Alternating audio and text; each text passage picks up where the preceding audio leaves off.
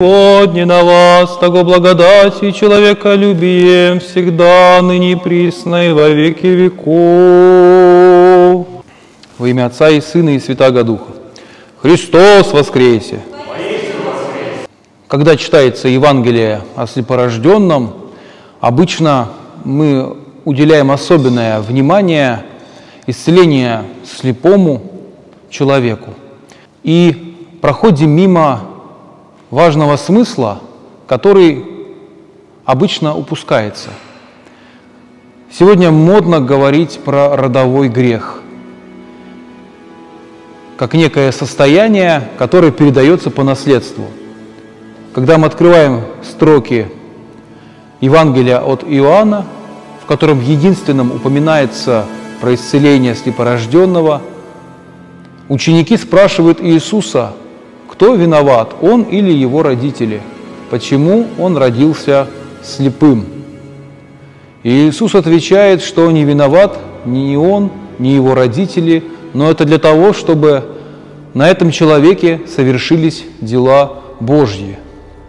Ученики спрашивают, исходя из реалий Ветхого Завета, тогда люди думали, что Божие наказание обязательно следует и в земной жизни тоже. Вспомните книгу Иова, где эта тема поднимается. Друзья Иова, прокаженного, больного, лишенного детей, имущества, приходили и просили его раскаяться в каких-то неведомых грехах.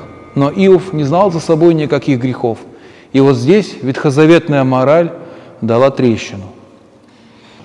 Когда мы читаем Ветхий Завет, нам кажется, что слова «вина родителей передается детям» говорит обо мне. Это значит, мои родители что-то плохое сделали, и, видимо, я буду за это отвечать.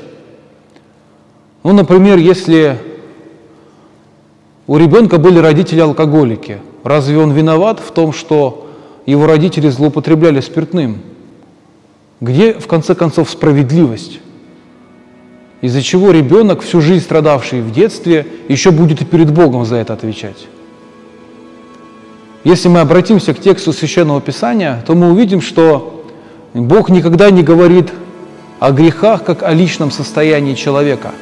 И даже в этом отрывке Бог, ревнитель, говорит о вине людей вообще, о вине всего человечества. Эта тема поднимается еще в книге Исхода в 20 главе и во Второзаконии в 5 главе. «Я, Господь Бог твой, Бог-ревнитель, наказывающий детей за вину отцов до 3-го и 4-го рода, ненавидящих меня и творящий милость до 1000 родов, любящий меня и соблюдающим заповеди моя». Из текста следует, что из одного поколения за грехи расплачиваются следующие поколения. Так же, как и благословение Божье передается от одного поколения к другому, также и грехи предыдущих поколений могут наследоваться следующими. Яркий пример тому язычество, когда с детства ребенок вздревидел, как приносились Богу жертву Ваала, Старта и других языческих богов. Вот тогда речь шла не о личной судьбе, а о судьбе всего народа. Если люди, народ впадали в грех, то их дети часто несли на себе грехи этих родителей. И здесь наши толкователи и святые отцы говорят, что нельзя понимать грех здесь в личном смысле, а в коллективном, когда родители грешат и дети грешат, идя по их стопам. Если же ребенок, видя, что в детстве у родителей злоупотребляли спиртным, скажет «нет, я хочу жить иную жизнь», создает крепкую, любящую семью, у него замечательные дети, то за что Богу ему наказывать? Наоборот, он, получается, исправил ошибки своих родителей. Я желаю нам с вами, дорогие братья и сестры, чтобы мы не были сторонниками ложных заблуждений про всяких родовые грехи, про некую порчу человека, про венцы безбрачия и все эти оккультные трактовки Священного Писания. К сожалению, очень много людей в нашем мире сегодня используют Библию в превратных целях, выдергивая слова из контекста. и забывая об истинном смысле. Вот на простом примере о наличии, о передаче грехов от поколения к поколению мы видим, как можно извратить смысл Священного Писания и напридумать чего угодно. И люди в это верят, потому что это самое простое и ясное и легкое доказательство их правоты. Проще всего в своих бедах, в своих грехах обвинить какие-нибудь темные силы, некое метафизическое зло, чем увидеть свои собственные ошибки и перестать, наконец, быть слепым. И исцеление слепорожденного очень ярко это иллюстрирует, потому что не был виноват ни он, ни родители его. То есть Господь наш Иисус Христос говорит сместить акцент с вопроса «почему?» на конкретный вопрос «а что делать-то?» Вот перед вами слепой. В Евангелии упоминаются разные слепые, которых исцелял Христос и в Вифсаиде, и в Иерихоне. И вот человек слепорожденный перед ним. Это человек, который не видел ни света Божьего, ни травинки, ни своих родителей. Он слышал только голоса. Нам это сложно представить. Я признаюсь вам, что сам до конца не всегда об этом задумывался. Ну, исцелил Господь слепого. Ну и что тут выдающегося? Почему мы вспоминаем об этом каждое воскресенье, когда читается евангельское зачало об исцелении слепорожденного? Да по простой причине того, что этот слепорожденный оказался исповедником.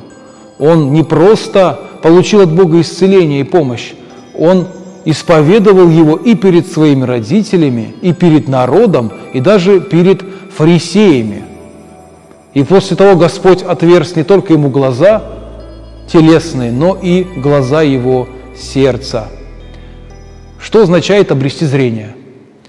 Знаете, мне вспоминается наш знаменитый и любимый многим святой Лука Крымский, который в начале своей врачебной практики очень много хотел помогать людям, страдающим глазными заболеваниями. Он, когда стал земским врачом, помогал очень многим обычным крестьянам. Как-то он исцелил целую семью – отца, мать и их 4 детей. Он сделал операцию, он сделал это чудо своими собственными руками, так же, как Христос сделал руками брение и помазал очи слепому. В другой раз, когда он исцелил слепого, тот привел за собой целую вереницу людей, которые не видели. Он шел один впереди с палочкой, а сзади него за руку держались его братья. Братья, которые, как и он, с детства не видели. Когда от него вышел слепорожденный мальчик, и к нему подвели его любимого коня, он его даже сперва не узнал. Но, услышав его дыхание, почувствовав его запах, он воскликнул: «Да это же наш Мишка!» Вот, наверное, нечто подобное испытывал слепорожденный человек, впервые увидев свет.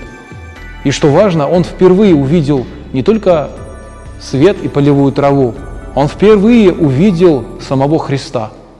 Люди, обладающие зрением и не видящие истину, часто остаются ужасно слепыми, а слепые глазами видят свет истины Христовой. Как увидеть этот свет? Каким образом может человек увидеть свет не только в себе, но и помочь ближнему? У нас есть близкие, наверное, которые свет этот не видели. И было бы здорово, если бы все члены нашей семьи стали христианами, мы бы все вместе любили Господа, ходили в храм. Но этого, к сожалению, не происходит. Свет пришел в мир, и свет пришел судить этот мир. Потому что, когда люди сталкиваются со светом, одни обычно отворачиваются в сторону, а другие идут навстречу этому свету. Тут уже все зависит от человека.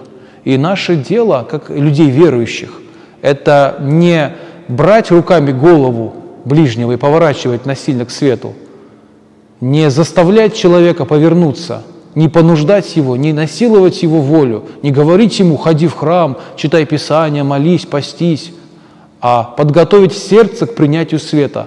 Тогда даже самый маленький лучик отзовется улыбкой, радостью и любовью Христовой в сердце ищущего человека. Если же мы будем заставлять, принуждать, то наши близкие останутся так же, как этот слепорожденный, как слепые котята, как тот мальчик, который увидел впервые своего коня Мишку. Вот ты был слеп, и вдруг ты стал видеть. Я желаю, чтобы мы прозрели, чтобы мы честно взглянули на самих себя, потому что именно честный взгляд помогает довериться Богу и увидеть свет воскресения Христова. Пусть свет Христов просвещает всех. Христос воскресе! Аминь. Спаси Господи.